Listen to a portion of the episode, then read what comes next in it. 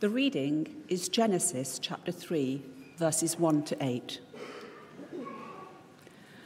Now the snake was more crafty than any of the wild animals the Lord God had made. He said to the woman, "Did God really say you must not eat from any tree in the garden?"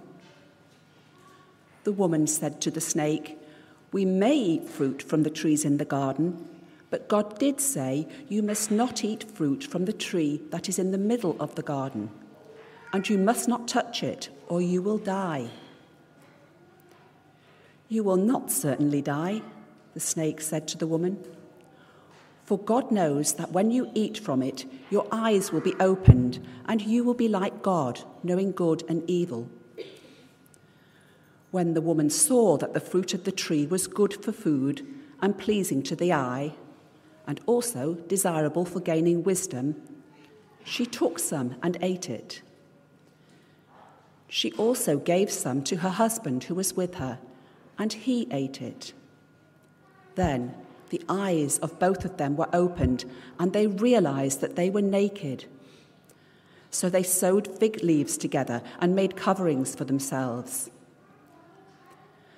Then the man and his wife heard the sound of the Lord God as he was walking in the garden in the cool of the day, and they hid from the Lord God among the trees of the garden.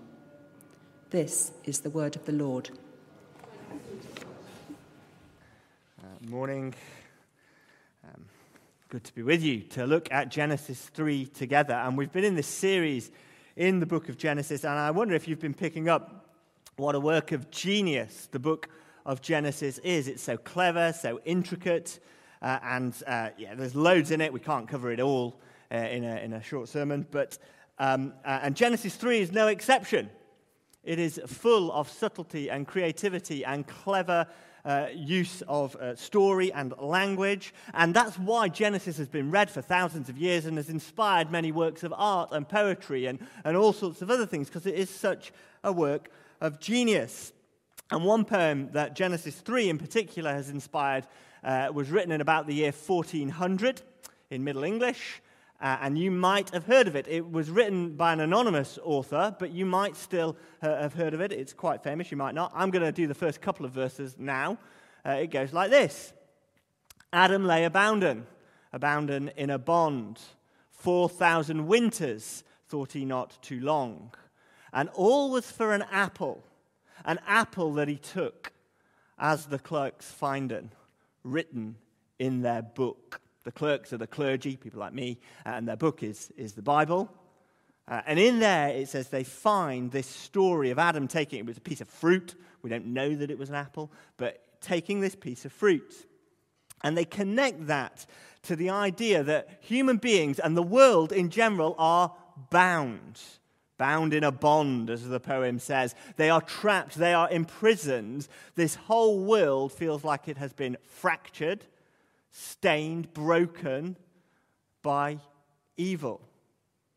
And I guess we don't need much convincing of that, certainly not this week, as the news reports have come in and we have seen conflict and violence and war and death and fear. Yeah, we know the world is bound. We know it is broken. It is trapped in this sort of evil, fractured state, where wicked things do happen. That would be true any week. Maybe it feels particularly strong this week, but any week you can look through the news and see evidence of that. And we think, how did we get here? Because if you've been tracking our series for the last few weeks, we, we see a God who is good and generous and makes a good world in his generosity. And it is ordered and it is beautiful. And again and again he says it's good. And how do we get from there to here? And the answer is Genesis three. Genesis three tells the story of the first entry into the world of what the Bible calls sin. And the Bible says that's the answer. That is what has broken the world, has bound the world. It's what put Adam bound in a bond, as the poem uh, says. It's, it's that good and ordered world that God made. That's why it's been fractured, because of sin. And Genesis three tells the story of the entry of sin into the world. and what it does when it gets here, and its consequences. And we're going to look at that together. Our first point, then, is the entry of sin, and I've called it an intruder from outside. Um, and chapter three, verse one, just starts off by saying, now the snake. Now, we, we've not heard about the snake up till this point. He's a brand new character, and he just pops up, virtually out of nowhere. And that's a bit like evil and sin. It's not part of the, evil and sin weren't part of the first two chapters. The world God made was good. And evil and sin, like the snake, just seem to pop up. We don't get an ultimate explanation in this chapter of where they arose from. We get some clues, some hints perhaps. But here's this snake. And we're told the snake is crafty. And that word crafty could be translated shrewd or prudent. It doesn't need to be a bad word. It means clever, something like that. Uh, and the, the snake is clever, but it's also a little joke. It's a, it's a word play. You see, because the word for crafty is arraign. And the word for naked in chapter two, verse twenty-five, Adam and Eve are naked, is arum. Arum and arraign. So they sound like each other. So we could say Adam and Eve were nude, the serpent was shrewd. That, that kind of thing, you see. And it's, it's drawing our attention to the fact that this serpent is somebody we need to watch out for. He, we need to listen pretty carefully uh, to what he says. We're also told that the snake is a creature. He's one of the animals the Lord God had made. And it's this snake that's going to bring this poison, this sin, this evil into the world that's going to wreck and fracture the good world that God has made. Genesis doesn't tell us too much more about him, but the rest of the Bible connects this snake to a spiritual being, a, a sort of an angel uh, that has come to be known as Satan or the devil. Uh, those words just mean adversary or enemy, a spiritual being who is an enemy of God and hates people. And the rest of the Bible, Revelation in particular, connects this snake to that spiritual being, that he is somehow standing behind the snake as things uh, unfold. Now, whether that means that actually what you've got is some sort of spiritual being who takes on the form of a snake here, or whether it's a spiritual being who possesses a snake, or, or whatever's going on, in some way there is a spiritual force at work that makes this snake do what it does. Ancient people weren't stupid. The writer of Genesis wasn't stupid. They know snakes can't normally talk. Yeah? Uh, there is a sense that there is a powerful force at work behind this snake.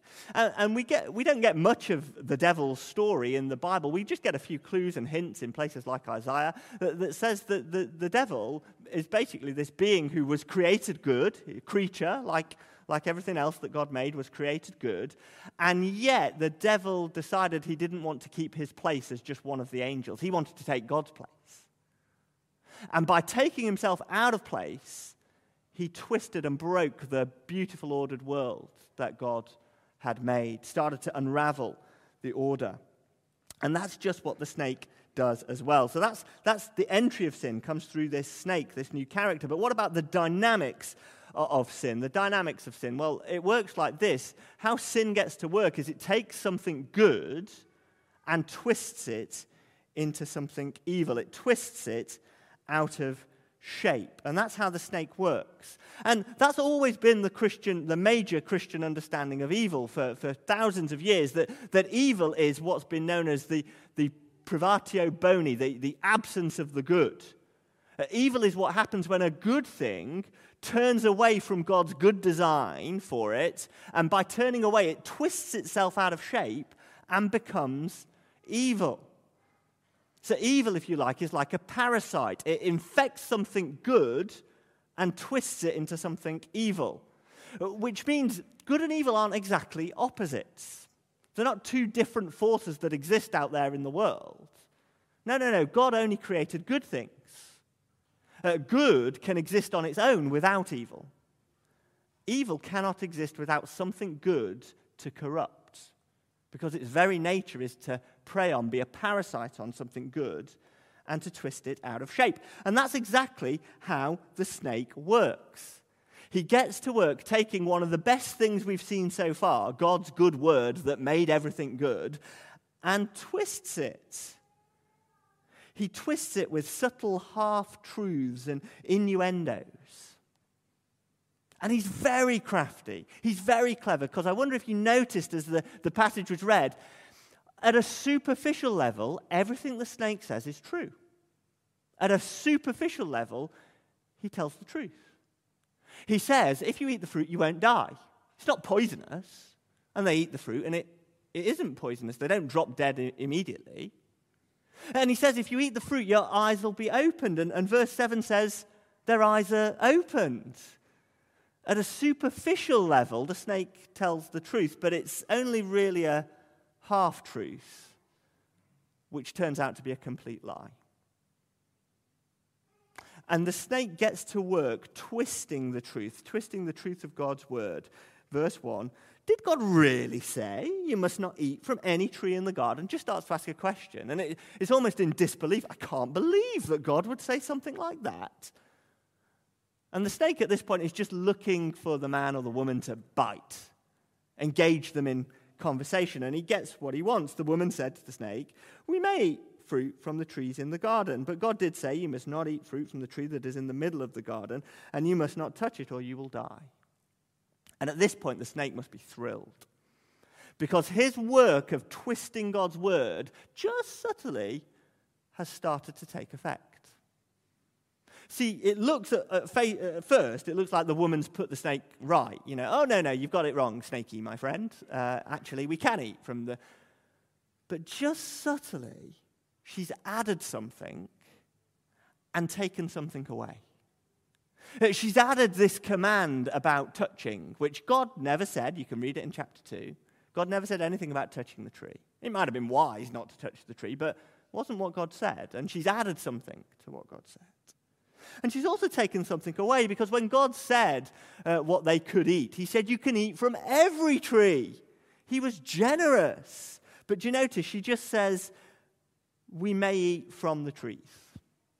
She, she leaves out the bit about God's overwhelming generosity. And, and so just subtly, the snake has started to twist the truth, started to plant a few seeds in her mind that maybe not God's not that good. Maybe he's, he's not that generous. And with those doubts in place, if God's maybe not all he's cracked up to be, Eve, he goes a little further, twists a little more. Verse four, you will not certainly die, the snake said to the woman. No consequences here. Don't worry about it. Nothing's going to happen. I said at a superficial level, the snake tells the truth because they eat from the fruit and they don't drop dead immediately. But at a much deeper level, it is a horrible lie. And we see that lie played out in history, because so far the snake's been wrong one hundred nine billion times and counting. It's roughly the number of people who've ever lived. They've all died as a result of this. Well, his subtle twisting of the truth uh, has been sort of started to me- take its effect, and now he does something different. He, in verse five, he, he doesn't just give them a, a different command. He says, eat it, Eve, eat it. No, no, no, he, he's clever. Instead of giving a command, he now casts a vision. He's twisted the truth out of shape, and now he spins his own vision of the future. For God knows that when you eat from it, your eyes will be opened. You will be like God, knowing good and evil. The first part of false, first piece of false advertising the world has ever seen. It, it is sort of how advertising works, right? It casts a vision. It doesn't just say, buy our product. It, it gives you a picture of what your life will be like if you have this product. Your, your life will be plain sailing. It'll be wonderful. You'll be drinking cocktails on the beach. And, you, you know, it'll just be, your life will be so glorious if you buy this aftershave or whatever it is. You, you know, that, that is the way advertising works. Casts a vision. That's what the snake's doing here. You eat this fruit. It's one little fruit. Think about what your life will be. You'll be like God. You'll be able to decide what's right and what's wrong. And he plays on her senses. He says, take a look. As he, she hears the, the lure of the snake, and her, her focus and her eyes are taken away. I think we've got a picture here of a, a woodcut uh, from um, uh, the mid, early modern period, uh, from Albrecht Dürer. I think it's going to come on the screen in a moment. It's called The Night, Death and the Devil. One moment. Well, it, it might come up in just a moment, but if not, it, it's a picture of a, a knight who is looking into the distance, and, and behind him there are all these sorts of uh, monsters and imps and, and the devil trying to sort of snare him away from the path that he is on. And his eyes are fixed on his destination at, at home. And, and the, the, the point of the woodcut is saying, you know, where your focus is really matters. If you're not focusing in the right uh, direction, uh, then you can be drawn off the path. Now, the snake here is working in Eve's mind, luring her in and trying to get her focus off God, off his words, and putting it in another direction, giving her a vision of uh, the future. And as he's twisted the truth and now cast a false vision of the future, the woman acts. And that is the dynamic of sin. It, it takes something good, God's word, and human senses, and the good things God's made, and just twists them to a different agenda. The snake just wants them to follow his word, not God's.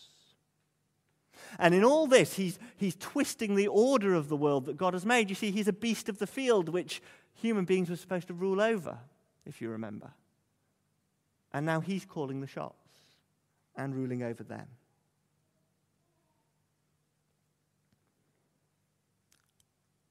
And then the woman acts, verse six.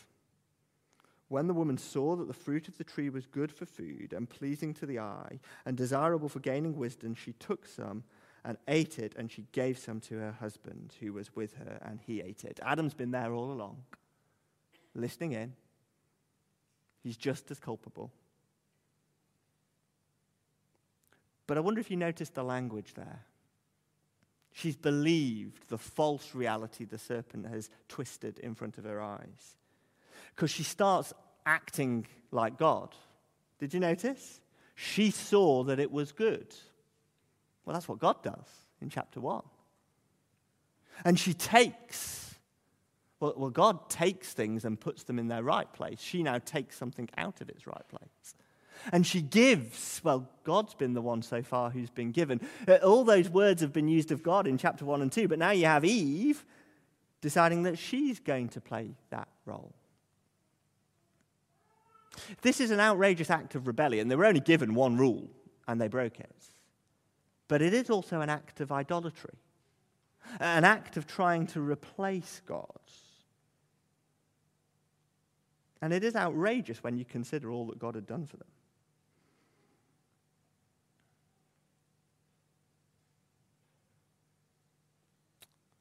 Well, this is how evil works. It starts spinning a false reality, starts twisting the true reality, takes good things, twists them out of shape. It's a parasite. That's the dynamic of sin. And it gets to work in our hearts too. Mm, haven't you felt that? And it also means we should be suspicious sometimes of our own hearts. And even suspicious of saying, but, but this is a good thing. Well, yeah, it might be a good thing, but where are you taking it? Uh, it's all over the place when people say, be true to yourself. You know, how can you argue against something like, be true to yourself? Truth's good. We believe in truth. But it, is that where truth's supposed to be? Is truth supposed to be found only in myself? Or am I supposed to look to God for it? Just something for us to ponder, I guess, about how sin works. If it's taking good things and twisting them into bad things, we need to be suspicious even of some of the things in our lives that are good, because they could be taken and twisted to a bad use. Well, that's the dynamics of sin. And then there are consequences, because the snake lied. He, he pretended there were no uh, consequences, but there are consequences for sin. There's a, a huge tragic irony in verses six and seven. As you read verse six, the tree was good for food, pleasing to the eye, desirable for gaining wisdom. It's ramping up how good this is going to be. It's raising the expectations. What a piece of fruit. And isn't that how sin works? It's going to be really good if I do this. Oh, yeah. It's going to, when sin tempts you, you think, oh, it'll be great, it'll be great, it'll be great. And then the reality comes crashing down. The expectations raised so high, the reality comes crashing down. And that's the, mechan- the, the dynamic in verses six and seven, isn't it? They eat, thinking this is going to be great, it's good fruit. Verse seven, the eyes of them both were opened, and they realized they were naked. They sewed fig leaves together and made coverings for themselves. The instant it happens, there is a new recognition of not godhood, but shame and fear and vulnerability. And the minute their eyes are open, they want to hide. Why? Well, I think that's because when the world was in a good order and God said, this is how it is, and you live in my world under my rules, everyone knows where they stand. But as soon as the man and the woman take the fruit, and now you've got two people who think they can decide what's good and bad for themselves, they get to make the rules. Well, hang on, what if you're not playing by my rules? I'm not sure I can trust you anymore. Have you, you never had a colleague or a friend or someone you know, and, and you say, I'm just never sure where I am with them? And, and if you have that experience in a, in a relationship of some kind, you're probably not going to be that open. You're not going to reveal your whole heart to somebody, because what are they going to do with that? And you're seeing that here. The, the man and the woman, they don't trust each other anymore. They need to hide. I'm not sure I can trust you with this. I, I don't know. They don't die immediately, but the guilt, the fear, the shame, this is not life as God created it to be. In the words of Macbeth, they are now life as a walking shadow. It's not the glorious life they were made for. This now feels weak and fragile and broken and scary, and I want to run. I want to hide. Yeah, they know good and bad. They know good and evil in a new way, a different way. But it's not good. It's not helpful to them.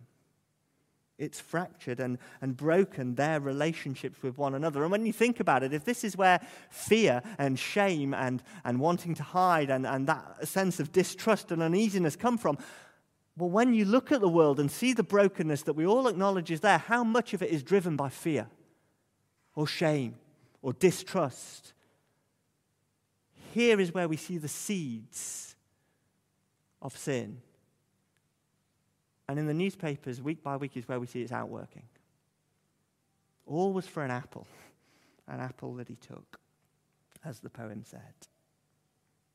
And so what we have here is a three-dimensional picture of sin in this passage, sin in three D, because we see sin as rebellion. They had one command and they broke it, one command from a God who had the right to give that command, the rightful king of the universe, and they said, no, we're not going to accept your authority. Sin is rebellion. Sin is idolatry, wanting to replace God with themselves in this case. But you could replace God with lots of other things that you value more highly than him. And sin is brokenness. And that's really the consequence of sin. As all of a sudden their relationships with one another fracture. And not just their relationships with one another. Verse eight. The man and his wife heard the sound of the Lord God as he was walking in the garden in the cool of the day. Now that's a bit of a loose, that's a bit of a weak translation, because the word for cool of the day is the wind of the day. And the word for walk is really the word for stamp or march. And so actually the, the Lord God is stamping in the garden in the wind of the day. What's happening in verse eight is all of a sudden man and woman experience God not as this loving, generous father that we've seen in verse chapters one and two. All of a sudden they experience God as a whirlwind. A terrifying storm. And that explains why they hid from him. He's a threat now. These are the consequences of sin. We're, we're not living under God's blessing and pleasure as we were before. We don't trust one another. The barrier, the, there are now new barriers between us, new brokenness in the world. It's a pretty bleak picture, isn't it? It's not a massively hopeful picture. In fact, to find much hope, you have to come out of this short passage, verses uh, one to eight, really. Although there is just a note in verse eight, because they were told they would be like God. But verse eight is pretty clear, isn't it? They're, they're not really like God. God is on a different level. They're, they're not really in competition with him. He is more majestic and mighty uh, than them.